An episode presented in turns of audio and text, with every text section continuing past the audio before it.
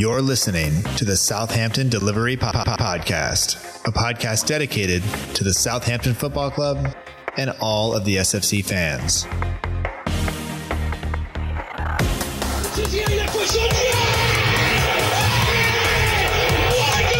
see the club for how I see it. It's a fantastic club.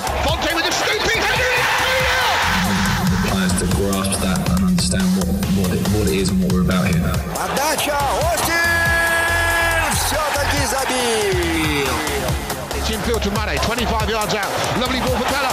Onside, 1 0. Buffon shot! Oh my word! unbelievable. He ran around the pitch like Bambi on ice. It was uh, very, very embarrassing to watch.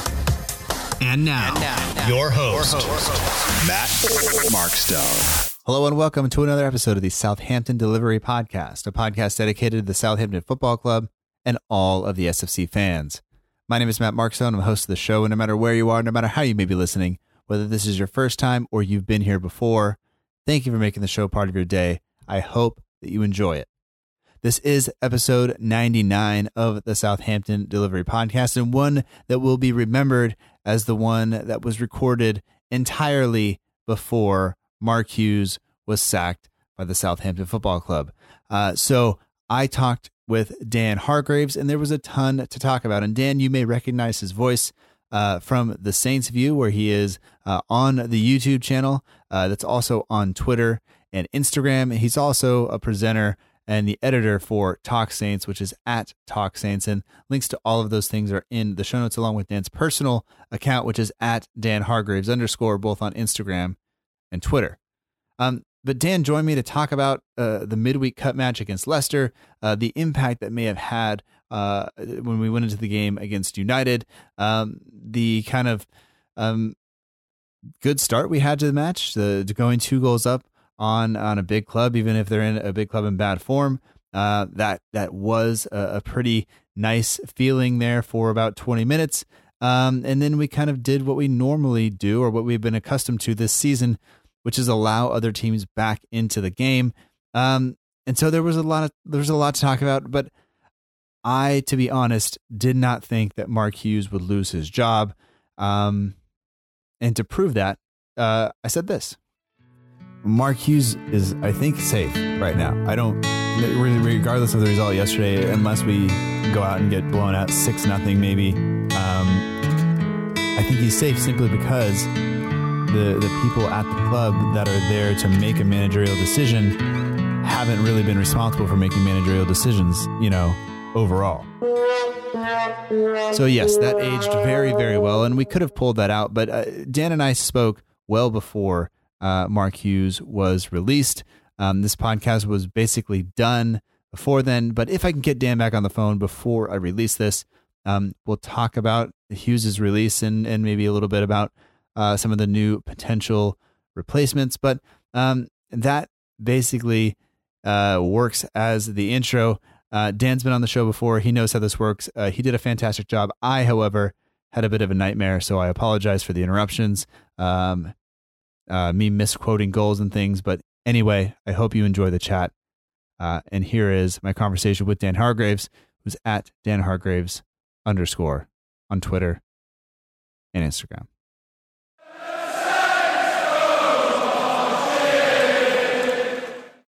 We'd like to welcome back to the Southampton Delivery Podcast Dan Hargraves. You can find him on Twitter and Instagram at Dan Hargraves underscore. Uh, he's associated with a number of accounts on, on online. Wow, that was difficult. Uh, but Dan, welcome back to the show, and thanks for joining me. Yeah, really good to be back. Yeah, man. So, like, let's just get caught up with what you've been up to since the last time we spoke, because you've been here uh, before, and you you were doing some writing and stuff. But like, what what have you been up to in the terms of of media and things like that in the past, uh, say, six seven months or so? So I think the first thing we could say is that I became head editor of Talk Saints' new website, which has has gone well. Um, we're finding it a little bit difficult um, to get articles up consistently, but it's been really nice being associated with that account. Cameron, who started it, uh, set it all up. He's been doing it for about five years as a um, starting off as an Instagram account now on Twitter.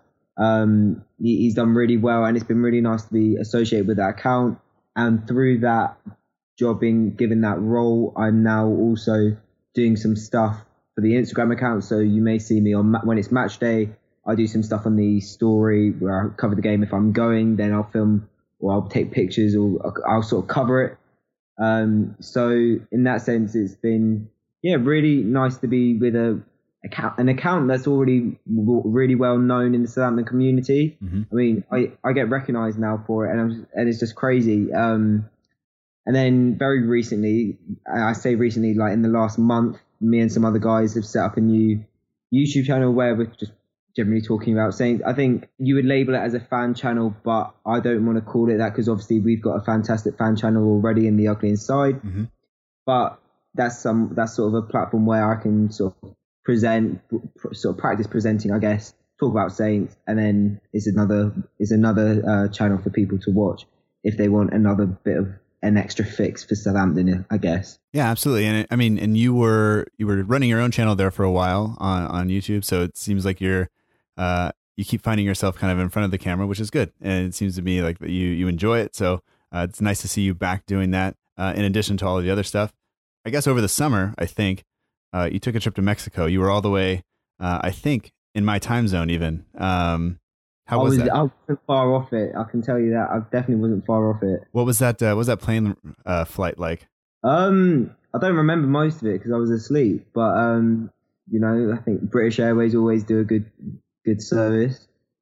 Um, the time zone was weird though. It, it was it was quite far back. I, I forget. Were you there when we were when the, the team was uh, doing any kind of preseason stuff? Like, did you have to get up and watch a match at an odd hour or no?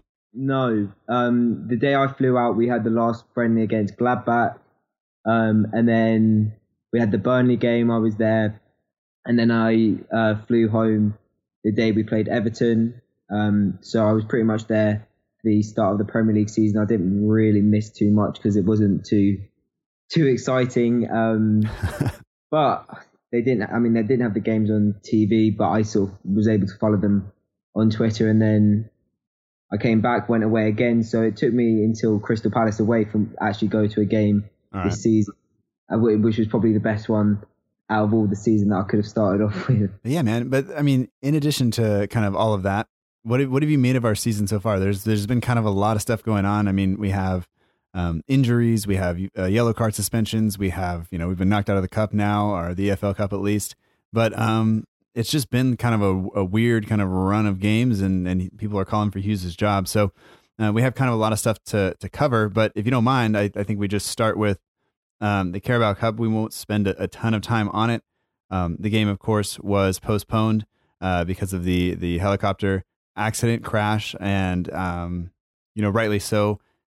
But we reschedule it. We travel up to Leicester uh, for a midweek match, and and when the lineup comes out, you kind of assume that there was going to be some rotation. You assume Gunn was going to get a, a, chance, but the rest of it, man, like I don't know. What did you make of that lineup when it when it came out? I thought it was promising. I'm not going to lie to you, Matt. I thought we didn't really need a quarter final in the cup, especially against Manchester City, because look, if we'd gone through, I think we would have been playing um, City and then Huddersfield something like three days later, and then you know the typical December run would continue. We've got games sort of two or three every week. Uh, yeah, I thought the lineup was all right. I, I wanted to see Vestergaard come back in. Um, we obviously saw Valery, which was a surprise for me. Mm-hmm. Um, sort of Obafemi start that was. I think it was all positive. Um, but I think it was also good because we could see that if it had gone well, which obviously it did, we could take that into the Man United game and potentially other Premier League games. And obviously it went well. The team that started, obviously, um, Valery impressed on his debut. Vestergaard seemed quite solid. And obviously those two players specifically um, came into the side in the Premier League. Yeah, yeah. And it's uh it's a different kind of a, a, a look, but you you think of, of a back five or a back three, and then you look at you know, one, we're suffering with some injuries in different places, different parts around the pitch, but also we are going to be up against, well, we're up against Spurs, we're up against United, we're up against Chelsea, we're up against some of these bigger teams uh, in this run, and we're going away for several of those. You would kind of expect us to maybe uh, set up uh, semi defensively and look to hit on the counter. And with those guys up front, with Redmond and Obafemi, uh, that seems to be kind of the you know the lineup we might want. So uh, you could see it maybe as a as a test for that to see how it worked. And then I think when we roll it into what happened uh, on Saturday against United, it's not that far off. Um, but we'll get there. I mean, is that kind of in line with what you? I mean, is that in line with kind of what you were thinking?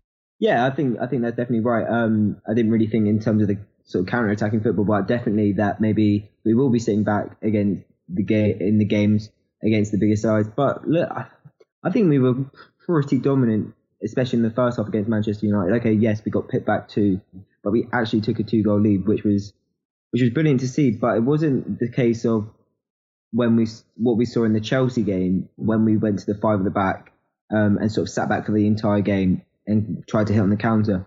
We were sort of first at everything, um, really really good flow in our attack and our play. It didn't look like we were set up to counter. It looked like we were set up to have extra numbers in defence.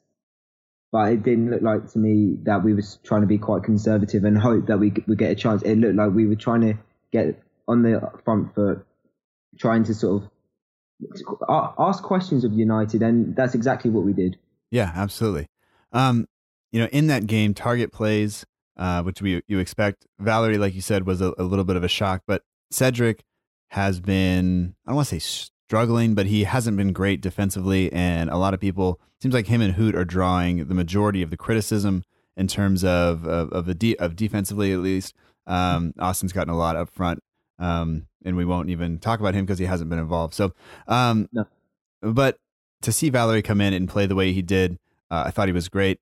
To see Targett come in and, and, do just fine, but then suffer the injury, the head injury, uh, and then you have Cedric come on uh, to play essentially as a right wing back, which he then again played yesterday. So, um, or, or against United. So we, I mean, coming off of that penalty loss uh, against Leicester City, did you think that was going to have a negative impact on Saturday, or do you think that because of the uh, kind of the the style of play or, or or the type of game we played, that it was going to be okay in terms of moving forward? I think that you can always worry that you know a penalty defeat may be a bit demoralising, but if I'm the team, I know that we were very close and maybe arguably should have won the game. Um, you know, obviously got the goal disallowed, um, so you could argue that maybe we could have got away with that if the VAR wasn't in use. It, it, didn't, it shouldn't have stood, so you know it was it was fair enough.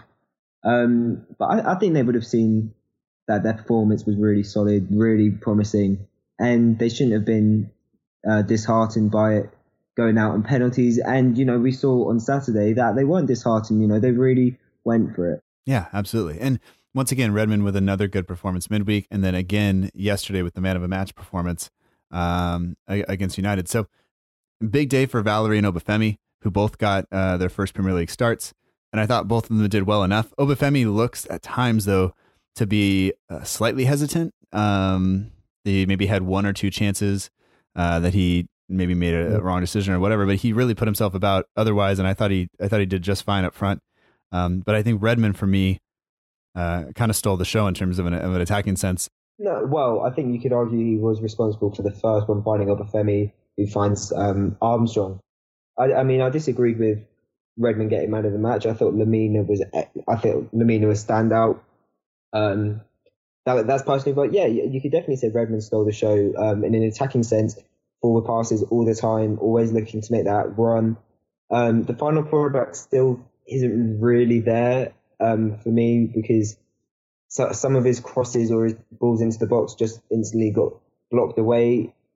Um, but he's got an intent. He's got an intent, and I think that's really positive to see. We know how quick he is. We know how skillful he can be, um, and it seemed like he executed all of his qualities, bar sort of the final ball in most instances. Yeah, and I think that that's going to be something that has to develop. I mean, we weren't even getting to that spot last season, you know. So I think he's, I think his confidence wise, it's he's much better this season. Um, and like you said, he he was essentially responsible for that that first goal because those United defenders, and on even in, in instances leading up to this, he drew in two or three of them and was able to keep the ball, find Obafemi, who actually was did very well to find Armstrong there. Um, and Armstrong sh- shot, I was kind of you kind of look at the angle, and man, that, that's a tough angle to beat a keeper of De Gea's quality, uh, and he did it. He did it brilliantly, and that was uh, I I think it was deserved in terms of, of the way the game was going so far. Um, and I was I was pretty happy with that. Of course, having known the final score, uh, I didn't I didn't celebrate too much. No, I, I think if you're going on to Armstrong's goal, it's a fantastic finish. I mean, its placed, but it's a rocket. It's a, it goes in so quickly. You watch it on the replay, you know you can say De Gea obviously top goalkeeper. No goalkeeper's going to stop that. It, it they can't think. No goalkeeper has the reaction speed to get down that quickly and palm it away. Mm-hmm. It, it, was it was an excellent shot. Um, in regards to Obafemi's involvement, that was fantastic. But I think I do agree with you, Matt, in this sense that uh, he, he, he does look a little bit lost sometimes. Not because he's a poor quality. He's obviously got quality, but I think you know he's 18 years old. This is his what fourth Premier League appearance, maybe fifth because he made one last year. Mm-hmm. Um, he's still learning. It's his first start. He'll, he'll get there. He's a striker that doesn't offer anything else that the other strikers do. Ings and Gabbiadini, relatively clinical. Austin sometimes, well, I think Austin right now is a bit bit lazy and unfit. Same with Shane Long. Um, but Obafemi, he's got pace. Um, from what we've seen in the under 23s, he's clinical. He hasn't really had that many chances in terms of goal scoring besides the one the, in the uh, cup game, um, which is a shame. But I think part of that is down to him being a little bit hesitant. Yeah, and and that will come. He will get better with more chances and more time. And to be honest, other than Ings, none of our forwards are really scoring all that much anyway. So why not give him a run, especially coming up against some of these teams where I think they will be vulnerable. Um, you know, on the counter attack, and you have a, a guy who I think is best running onto balls um, in the channels and doing that. If you have him and Redmond both up there, hopefully with Armstrong getting forward, uh, possibly Lemina and Højbjerg getting forward a little bit, I think that suits us well, um, as well as it can be for a team who's sitting, you know, in 19th uh, place or wherever we're at uh, currently. So, um, or maybe we're in 18th based on on goal difference. I think we're 18th. Uh, I think a point of safety. Yeah, maybe yeah. two. It might be two. Um, if we can just go back, uh, just to the very beginning of the match, real quick.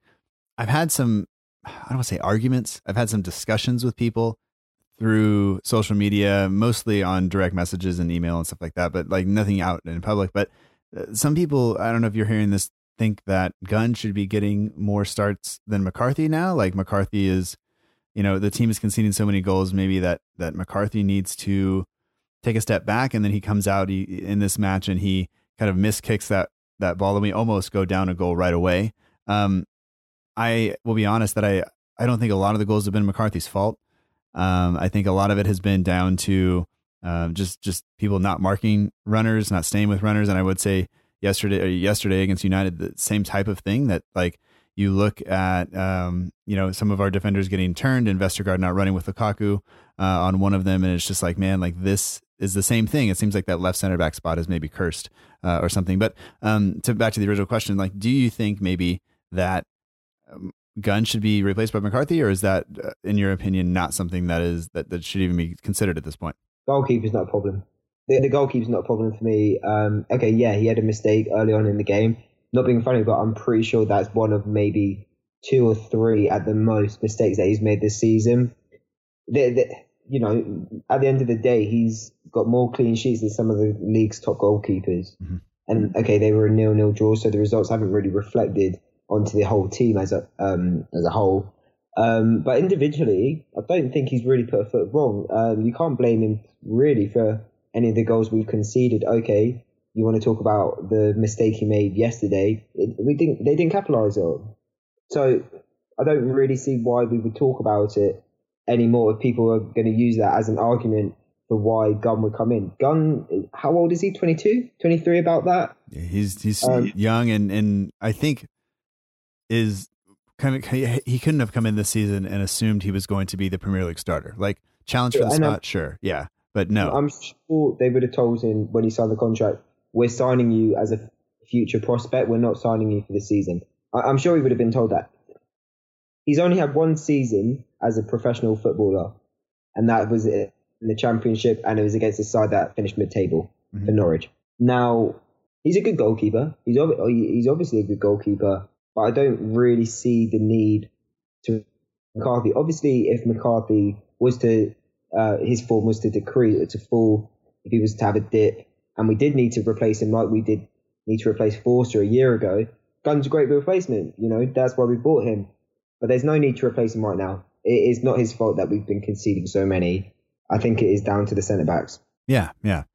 The atmosphere at St. Mary's yesterday after the first goal seemed to kind of go up a few notches, and it uh, the fans were loud, and I mean, home form has been so bad in recent um, years, I guess, year, year and a Yeah, half, yeah. Um, that you know, uh, are, are there's been a lot of discussion about that on social media.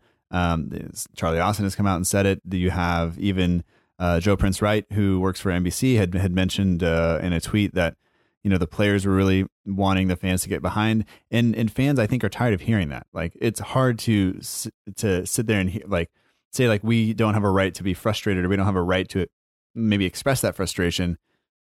And I can say that that the majority of the time, if the game is is tight, if the game is being well played, that the fans are good, that it doesn't take very much for the fans to kind of go like, ah, we've seen this before and kind of maybe pack it in, which I think at this point is totally fair because we've had, you know, uh, I- it's like one home win and and uh, for however long it's been forever. So at 12 months. yeah, One, I mean, months. and so I understand it, but what I really want to get to is like the fact that the crowd was great yesterday.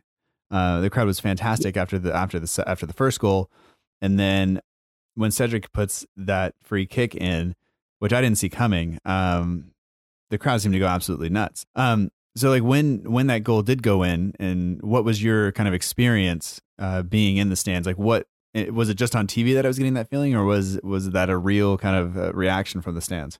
Well, I can tell you this, Matt. I don't think I've celebrated a goal scored at home hard probably since it, since uh, Boufal's against West Brom. Um, it it was ridiculous. It was so good. Not just because it was an excellent goal. Technically, it's because it puts you 2 0 up at home against a top top side, Manchester United. Okay, they're not in great form, but they're still a top side.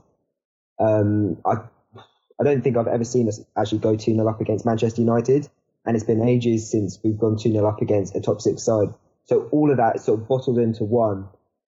Just, I think 30,000 fans in the stadium just erupted Mhm. because of, not just because the goal was so fantastic and so unpredictable, because what, what was riding on it and sort of what it meant. Yeah, and, and when you look at Cedric taking a kick, uh, a free kick, he's never on the videos. You know, he's not one of these guys that's on the videos from training ground taking the free kicks.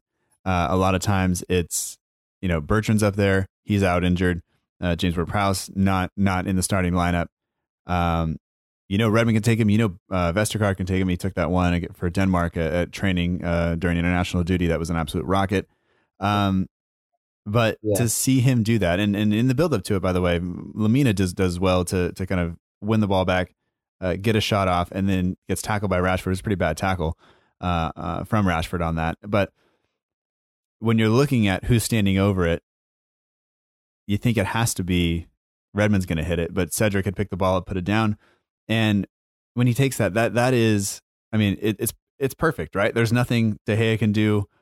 It's got dip, it's got swerve, it's got like everything you want in a free kick. Like that's it. I think if that goal had been scored against us, fans, some fans would have complained. Obviously, they're always pessimists, but I think generally you can't complain about conceding that goal.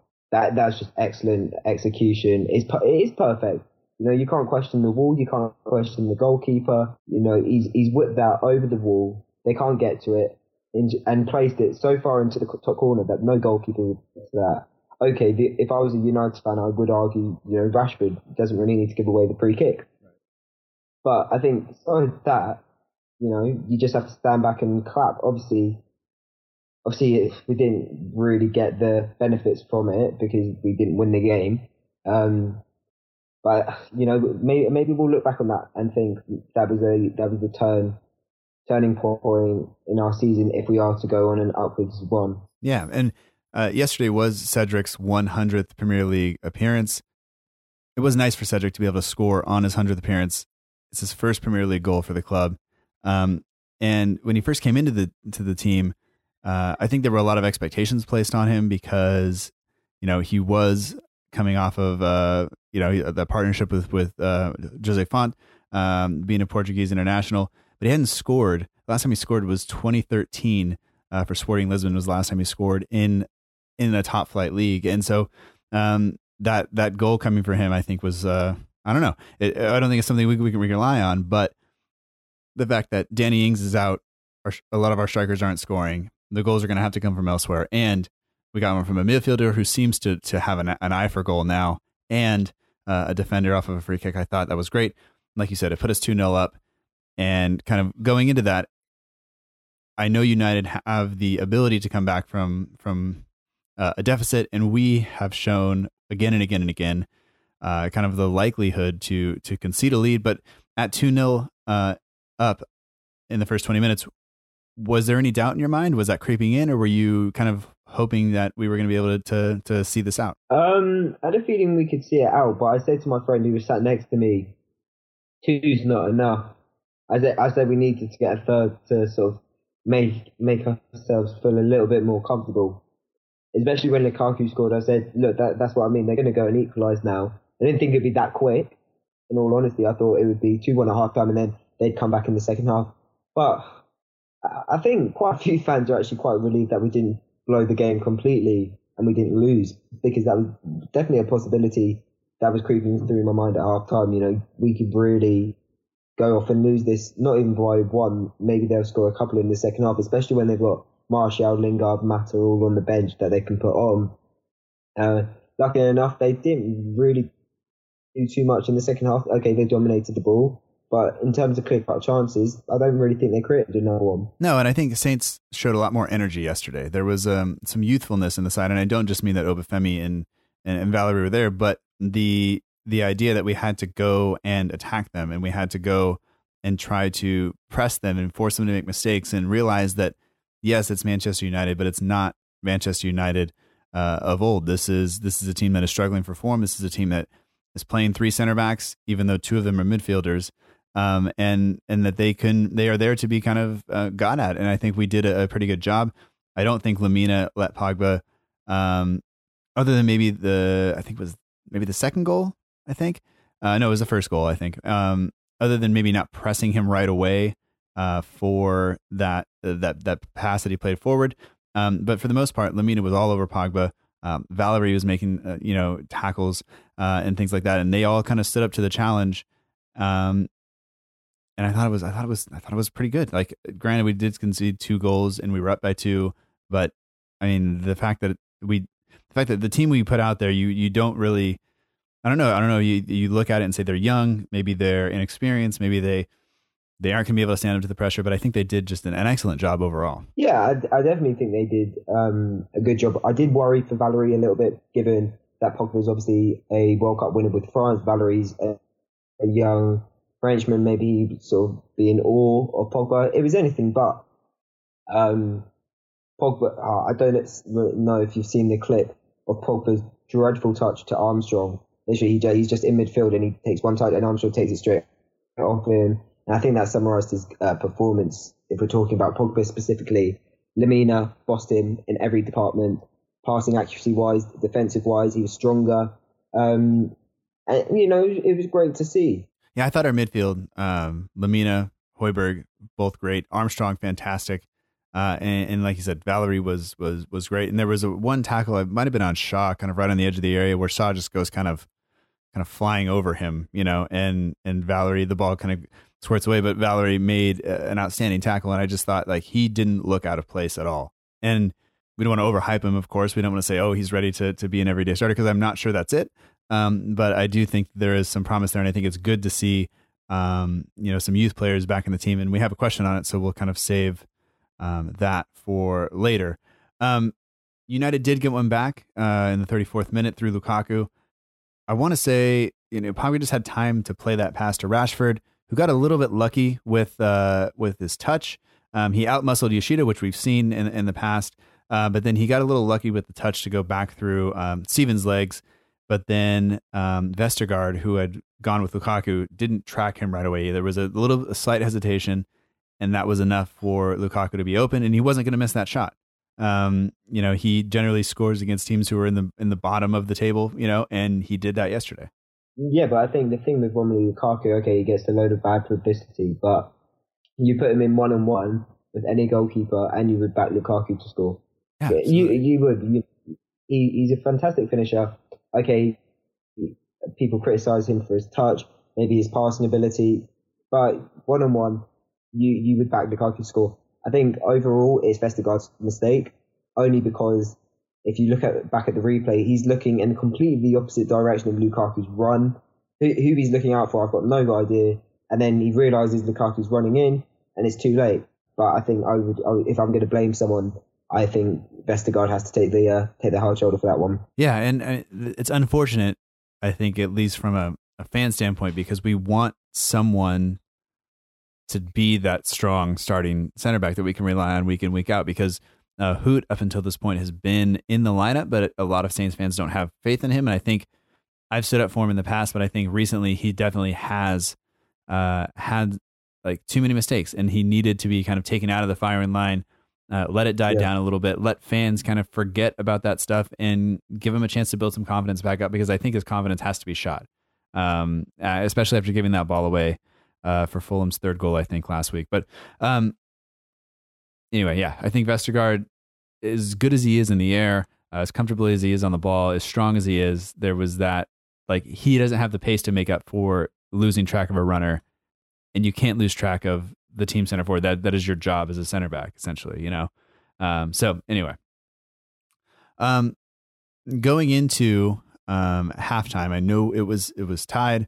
I know uh, Rashford did well um, for the for the second goal to and Herrera. That was a kind of a, a, nice finish. Um, I don't know. I, I, wasn't expecting that type of finish. Um, not not from him, not from anybody really on the pitch. But um, I thought I thought it was a you know well worked. Whatever they did it. Um, but it goes into two, and at that at that point, were you worried that we were going to then come out and concede in the second half? Yeah, hundred percent. I I had tiny bit of hope that we would go on and win it, but you know, United had Martial, Lingard, Mata all on the bench, all could have come on. I, I was quite surprised that Mourinho took until the 70th minute to actually make a substitution. I thought he might have changed something up um, at half time obviously he didn't. He waited um, to bring someone on, but then he did bring Martial and Lingard on, but probably too late for them to have made a difference. And so I could see why United fans would be frustrated with Mourinho. But I, was surprised that they didn't create really a clear cut chance. I said to you before, you know, I expected I um I'd go out, start the second half brightly. They did. In fairness, they kept a lot of the ball but they didn't really fashion a clear cut chance because you know crosses into the box, but they weren't met. They weren't good enough, and that's down to individual quality or a lack of. Yeah, I mean, you, you speak to the fact they had a lot of the ball. They had something like sixty percent possession almost through that first half, but we had more shots than them. We had as many shots on target as they did. Um, we were definitely in that game, and we deserved to have, um, if not a lead, uh, we deserved to at least be be tied. And, and the majority of the of, the uh, game was taking place in the middle of the pitch, and it was kind of split on either on either uh, kind of attacking third. So uh, I thought I thought we were really uh, well in the game, and I thought, like we said, we had played well. And there, other than maybe some individual errors that led to goals, uh, I didn't really have, find very much to complain about going into halftime. Um, other than we kind of worry that we were maybe going to miss out on, um, you know, on some points, and and we did. In the second half, um, Lemina and Pogba wind up both getting booked for fouls on each other. That's Lemina's fifth, so he's out for the Spurs match midweek, which raises some questions in terms of, you know, what what our midfielders look so good. It's been one of the really the, the kind of high points of the team. Uh, what does that look like now, um, especially with Romeu playing for the under 23s uh, midweek? So I, I, think we'll see maybe him come in uh, for that, but we'll get to that later. I'm I'm trying to think of a lot of things that happened during the second half, and I and I, I can't put my finger on a lot of clear cut chances.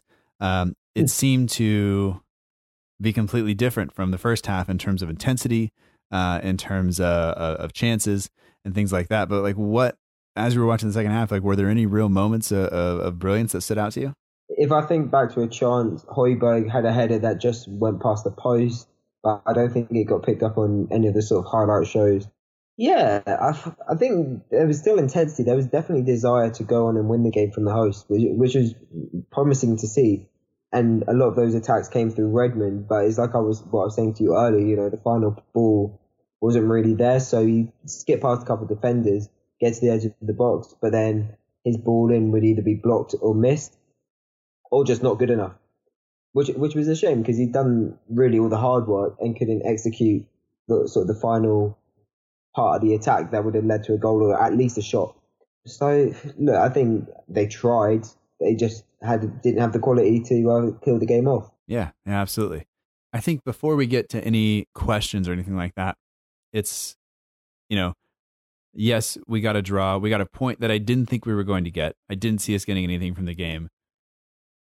And I'll be honest when I say that I I have to uh, I have to say that I think we doubt. I, I'm doubting the. I don't want to say the quality of the team because I think the players are good, but I'm doubting the ability for us to kind of get out of this this kind of funk that we're in. We're not winning games. We're not holding leads, and I and I I struggle to think that against a team like United or anybody else really that we're going to be able to to do that. So to see us, for me, hold out a lead for the entire second half, to kind of limit a lot of of United's chances to to individual matchups all, all across the pitch, to be in those and to to win those.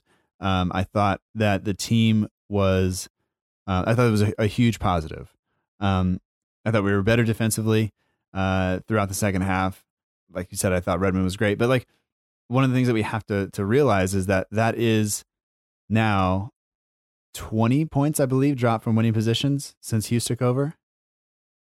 Yeah, it's Uh, something like that. that's Yeah. and that's a huge, huge um, issue, you know. Um, and that's one win at home in the last 18.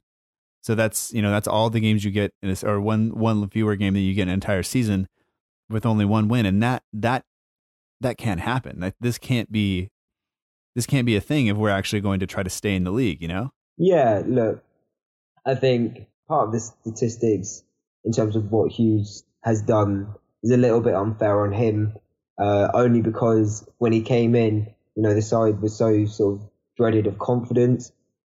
But look, at the end of the day, you know, he had a whole summer with them in pre-season to sort of kick out any sort of worries that they may have had, or they still obviously have from last season.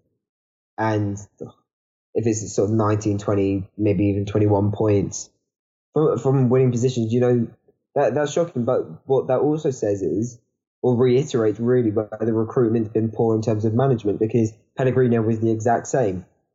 You know, uh, I can't particularly think right now of um, games that we threw away under Pellegrino. I mean, the Crystal Palace at home last January stands out massively for me as one of those sort of games where we had a lead and we threw it away.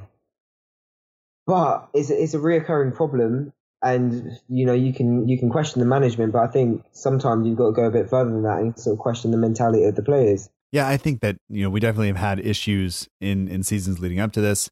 Um, we definitely have issues. I think that run you know from the training pitch to the boardroom and everywhere in between. Um, and that was something that the commentators kind of brought up was like, and I'd be interested to hear your opinion on this. Is like Mark Hughes is I think safe right now. I don't regardless of the result yesterday, unless we go out and get blown out six nothing maybe.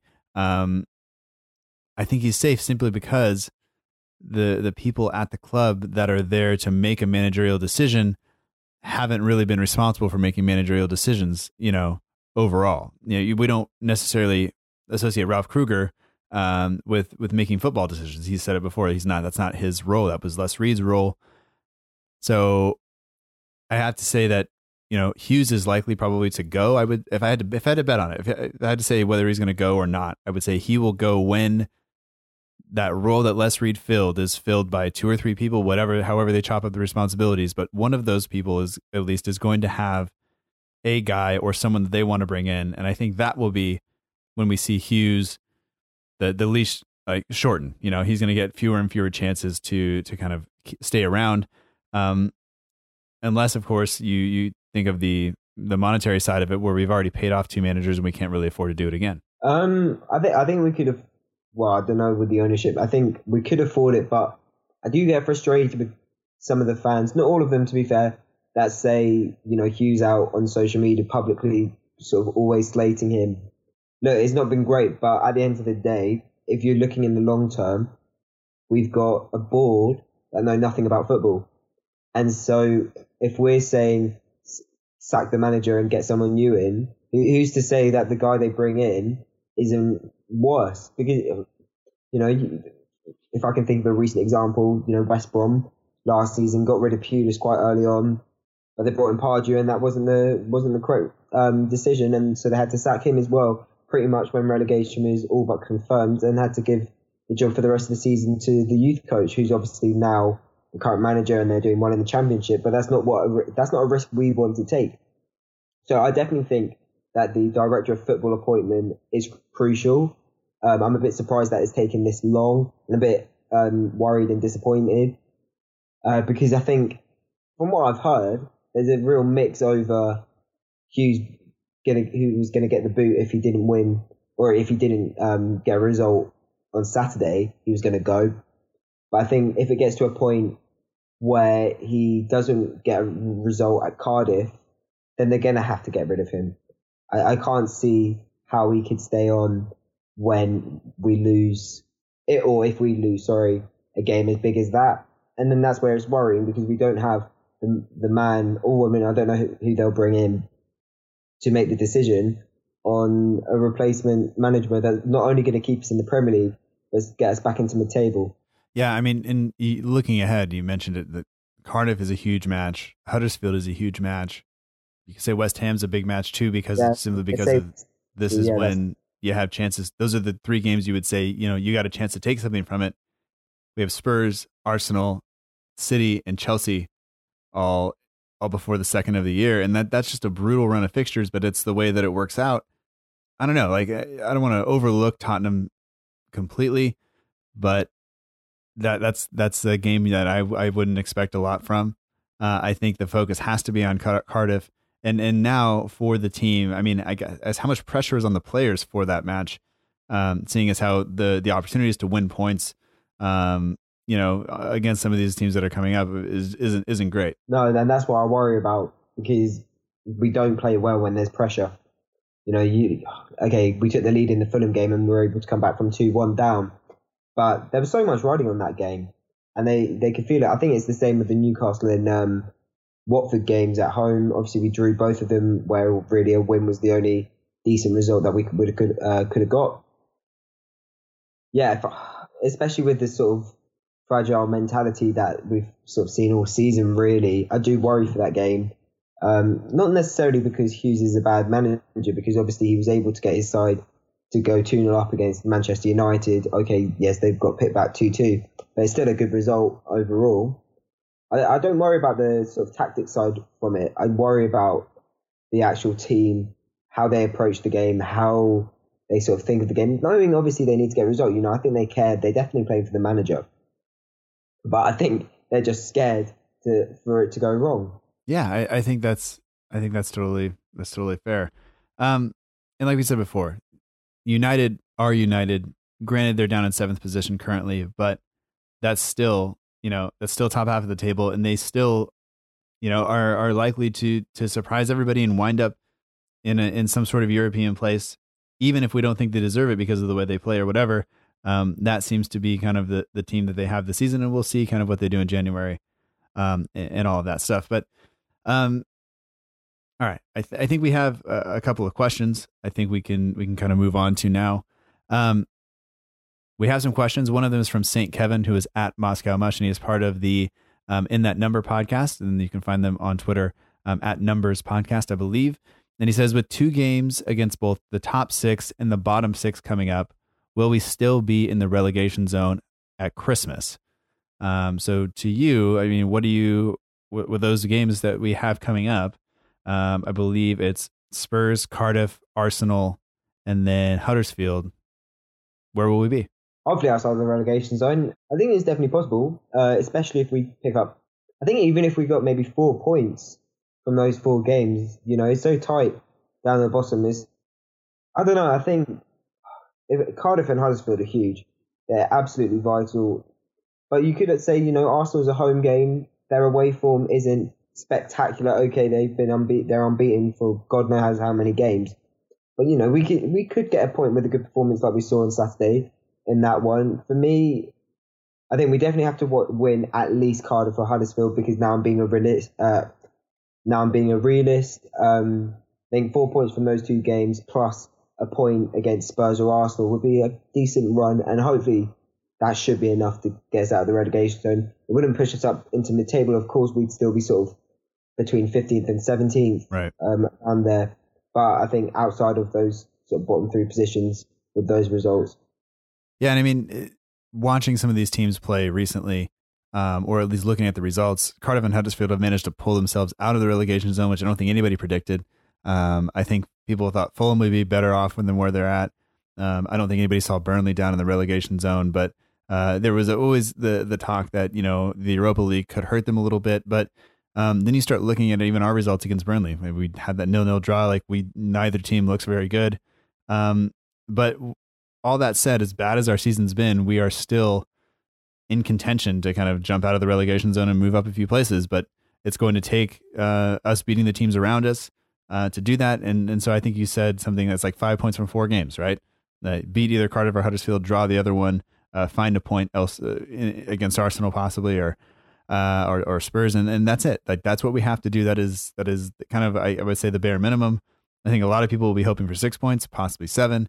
Um, but I think there we are maybe getting ahead of ourselves since we only have um, nine points now through 14, 14 matches. But um, Justin Woodward, who's at Justin Woody 76, says with the emergence of a couple of youngsters, uh, I believe he's probably referring to Valery Obafemi. Um, how do you rate the youth system the last couple of years and what its future holds? Um, I think it's still got a bright future. Um, I think the last three, uh, last couple of years, it's been quite slow.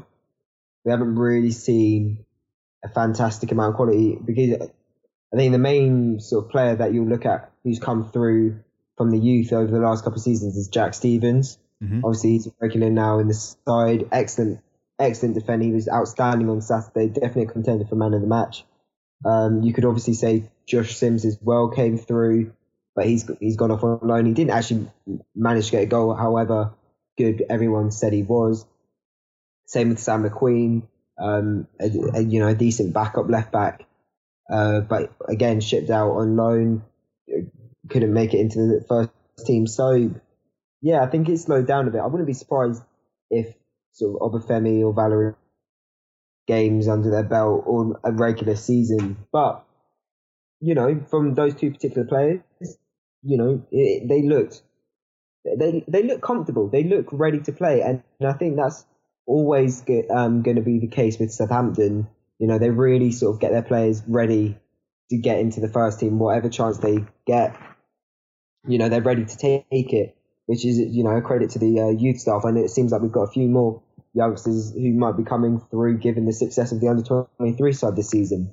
Yeah, I mean, one of the big draws to the club for me was the fact that we developed a lot of players uh, and we brought them into the first team. We incorporated them into the first team. And, you know, I think every club goes through times where you can do that and it works.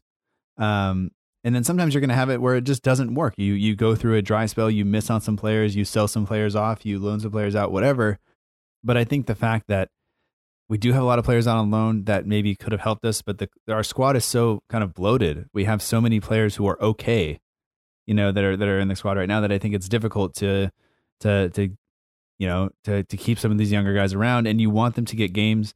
Um, so maybe you sacrifice a little bit by sending them out, and hopefully they they get some game time, some some competitive matches instead of under twenty three stuff. Whereas you have some guys on the actual first team or in and around the first team that their long term future is probably doesn't lie at Southampton. You know that that's at least kind of what I I would hope is happening with some of these things. But uh, looking at our next our next question here, this comes from Instagram uh, from at Saints Verse, and it says Lemina and Højbjerg are both unavailable. Who do you think will play, and how do you think we'll get on against them? Um, I believe he's talking about Spurs because that's the next match, and Lemina is suspended due to yellow card suspension, which is why we were missing Bertrand. Uh, actually, Bertrand missed uh, the mid, uh, midweek match, I think, and then now he had an injury, correct? Or he missed last weekend, but now he's got an injury. Um, going on to the question, I was thinking about this. Um, I think Romeu definitely should come in, and then it's a question between Ward-Prowse and Davis. Um, Now, in terms of recent form, I, let me let me ask you something before we get to before we get into this. Højbjerg's only got four yellow cards. So is Højbjerg suspended? No. right. So I I, what, I've heard from other people that he's suspended, but I I thought the same. I thought that was quite um what quite confusing. But you know, if he is suspended, then I think we've got a pretty decent depth of midfielders.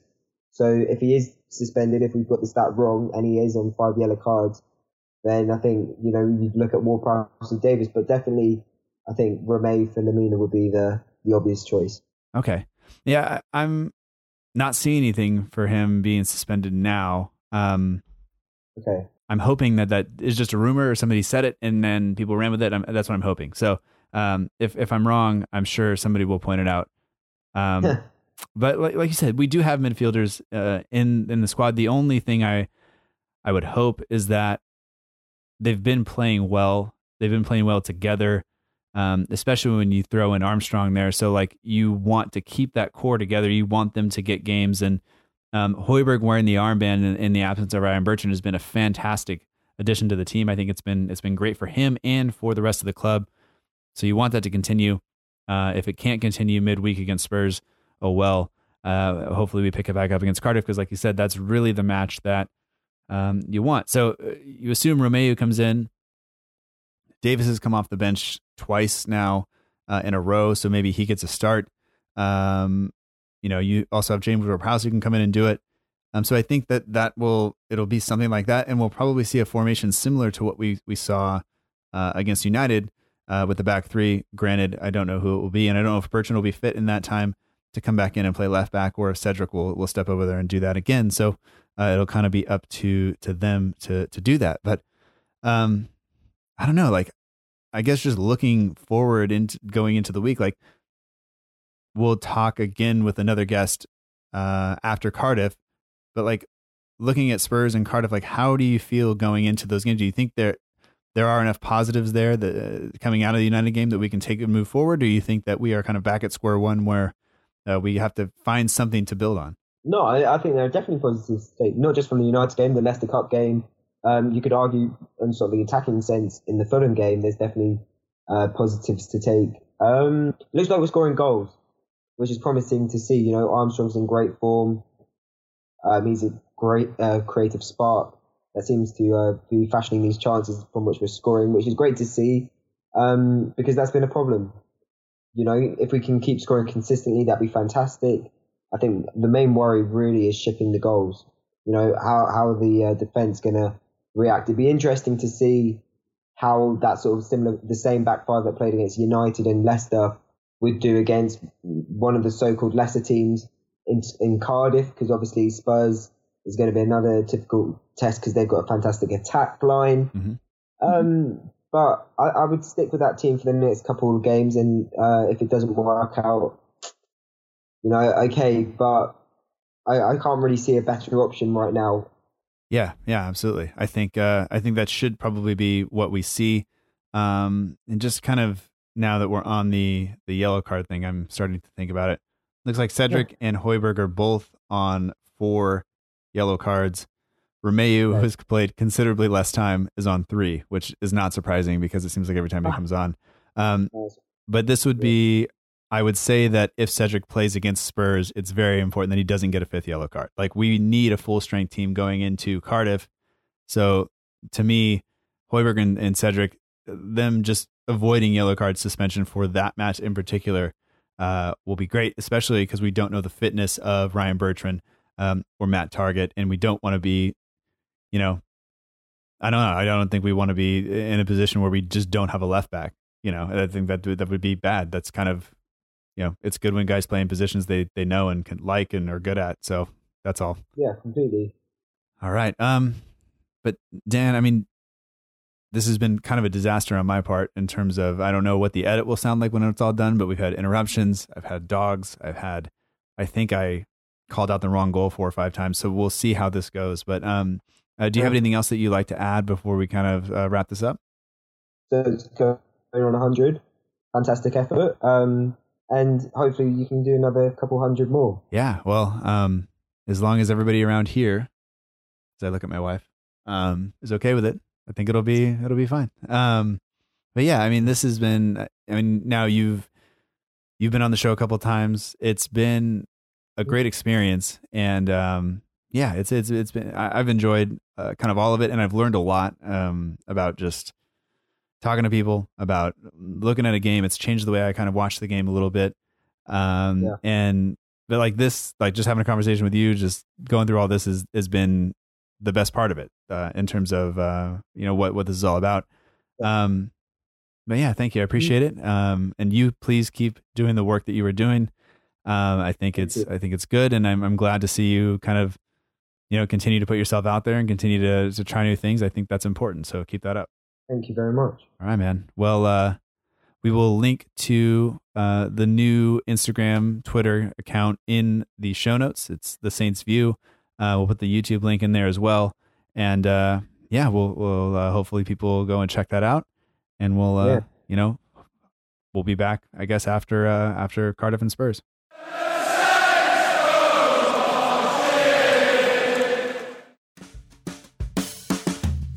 That does it for this episode of the Southampton Delivery Podcast. Thank you so much for joining us. I hope that you've enjoyed it. Now, I'd like to apologize to you. I've had a bit of a nightmare this this episode. Uh, made some mistakes, but hopefully you didn't notice because of the edit. Uh, hopefully you don't notice that my cell phone is ringing a lot. It's a lot of notifications. The group chat is blowing up, and I do not know why. Oh. Southampton have parted ways with manager Mark Hughes. Well, looks like we got to call Dan back.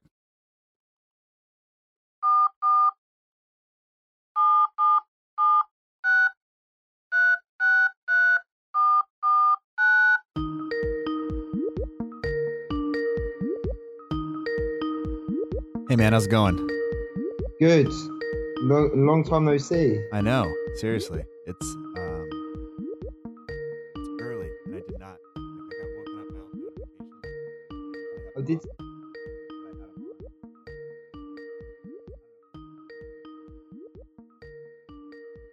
Well, we'd like to welcome back to the Southampton Delivery Podcast. Uh, less than 24 hours from when we last spoke. Dan Hargraves, uh, we've had a bit of a change in circumstance surrounding the club. So, uh, welcome back. Mark Hughes is now uh, is no longer the manager of the club, and uh, we're looking at a replacement. Yeah, and what? Well, okay. So, starting off with how I found out the news. Obviously, my phone was vibrating in the middle of a lesson, and you know, I was waiting. I was desperate to get out, and obviously, I checked my phone because I was thinking, God, like something big with the club must have happened because like, I'm not this popular on a Monday morning, saw it, and I, firstly I was relieved, but then I was instantly worried about who all these sort of papers were linking us with.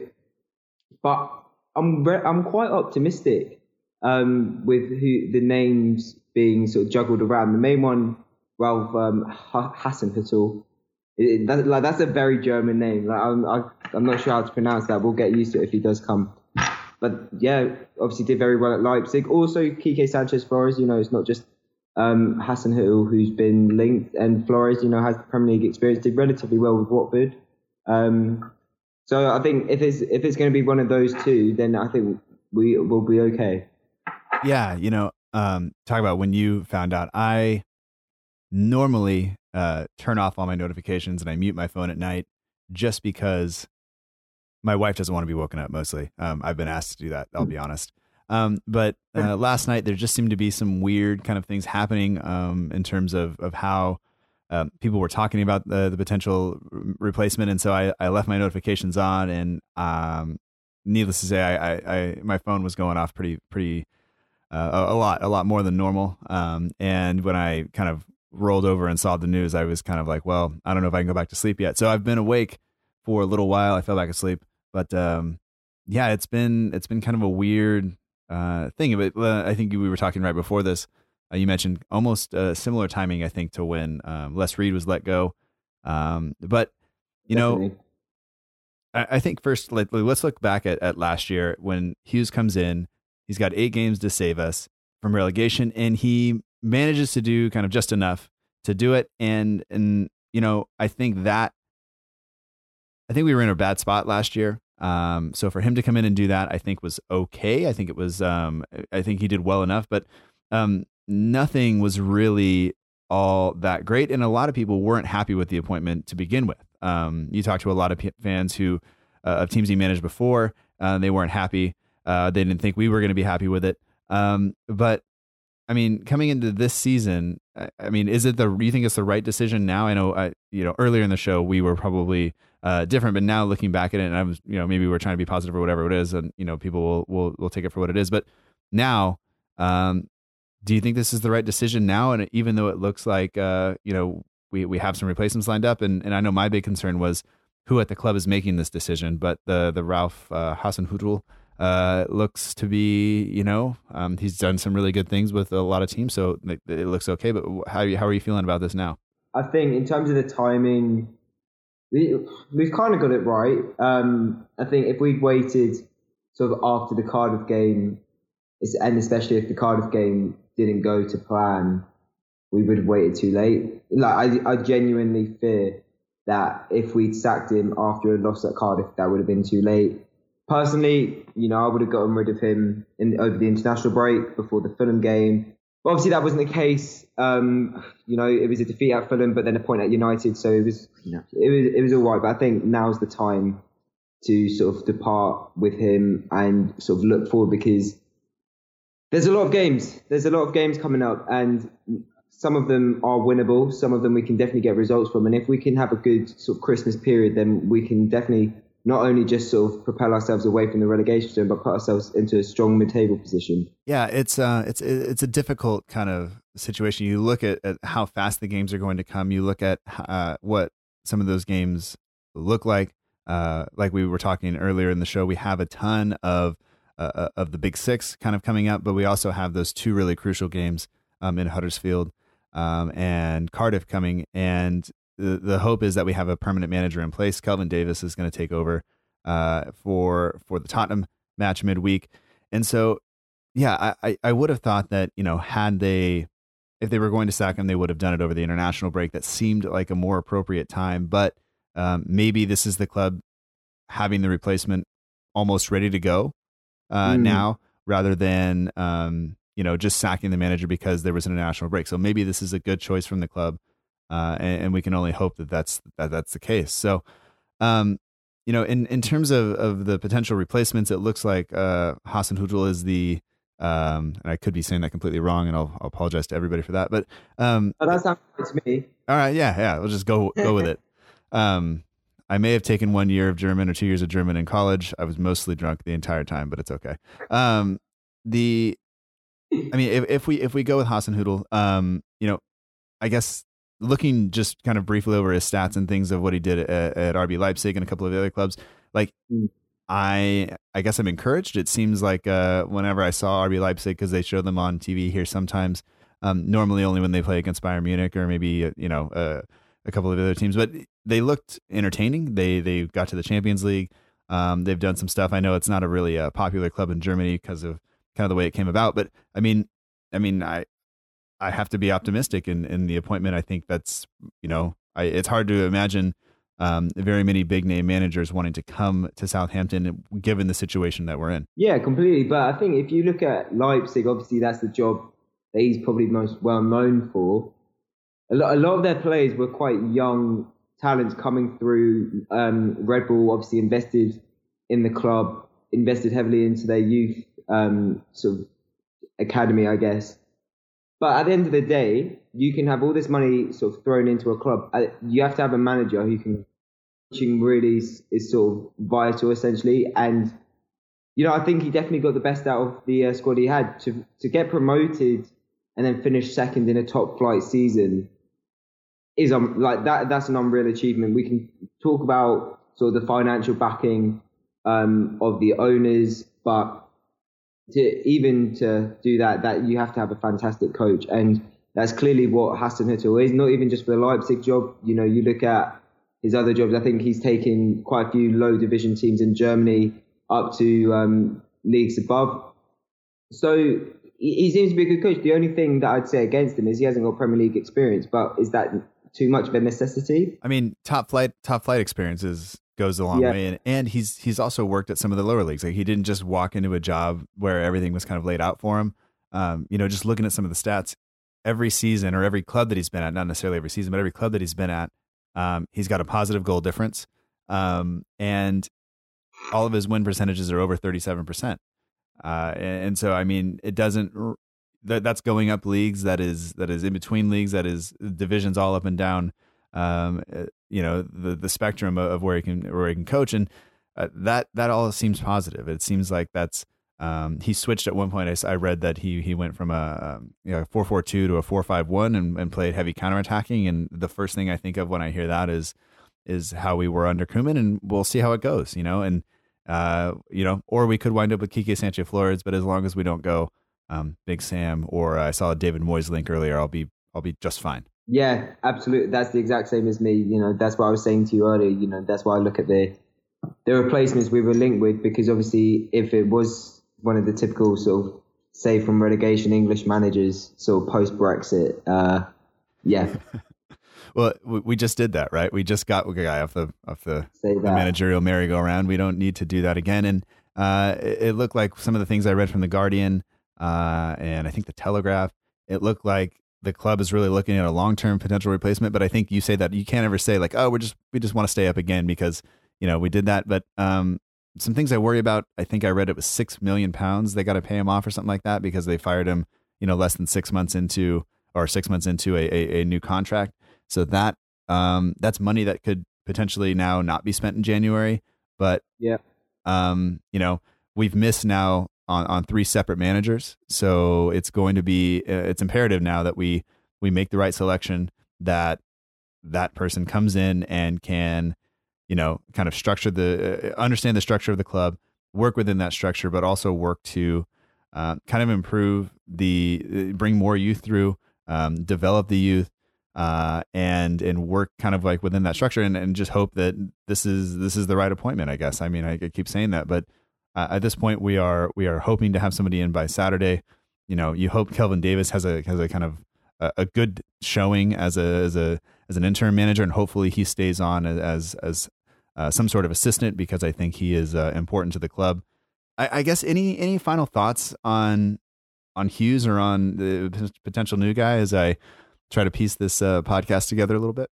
Um, on the, in terms of Hughes, look, like, he did what he needed to do last season. Personally, in the summer, I felt like we were. I want to say kind, sort of too nice because you look at the other teams, um, particularly Everton and West Ham, who had Allardyce and Moyes in. Obviously, Moyes and Allardyce came in and did their jobs well enough, but their respective clubs got rid of them in the summer. Went with uh, more sort of prospective managers, and you know it's paid off. Obviously, Manuel Pellegrini hasn't got the best out of his players yet, but it looks like West Ham are going to start climbing up the table, and obviously Marco Silva's done exceptionally well with Everton so far. So that was kind of a signal how towards the club saying, well, really, we shouldn't have offered Hughes the uh, three-year contract. We should have gone with someone else. Said thank you for stay, keeping us up, but we had to be ruthless, and we weren't. And obviously, we paid the price now, but we're luckily enough to um, be able to get rid of him, bring a new guy in, and hopefully we can start picking up the results and climb up the table. Yeah, I mean, uh, the one thing that like I, I sometimes forget is that he and and Les Reed had worked together in the past, um, that was kind of his appointment, and I thought that that Les Reed going would would kind of give him a little bit of life and save him a little bit, simply because there wasn't anybody there uh, to to uh, to replace. You know, there wasn't anybody there to choose a replacement for him. But at the same time, um, you know, when you're a guy above you, the guy that, that hired you goes, oftentimes that means that your job is in jeopardy, and um, the the club feels that this is the right time to to do that. So, um, yeah, I think I think that he he did well enough last year to to keep us up. And like you said, it, it, we probably could have made a different decision over the summer, but um, they're making it now, and we just have to hope that we have enough time to to turn this around. Yeah, I definitely think we've got enough time, but I the results need to start coming quickly because you know we've got so many games in the next couple of weeks.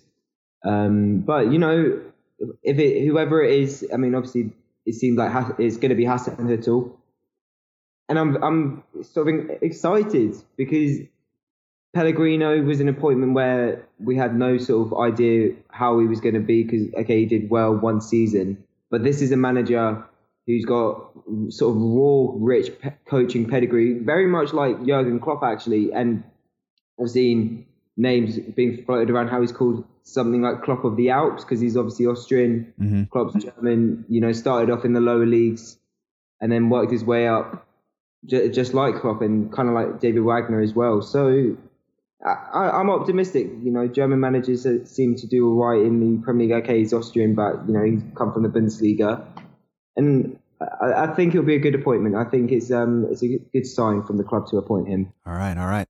Well, Dan, uh, thanks for jumping back on here with me. Um, kind of last minute, but uh, I appreciate it. And uh, we'll do this again. Probably not uh, tomorrow morning, but definitely soon. yeah, completely. De- no, definitely before the season's ended. Completely. Yeah. All right, man. Thanks. All right, no worries.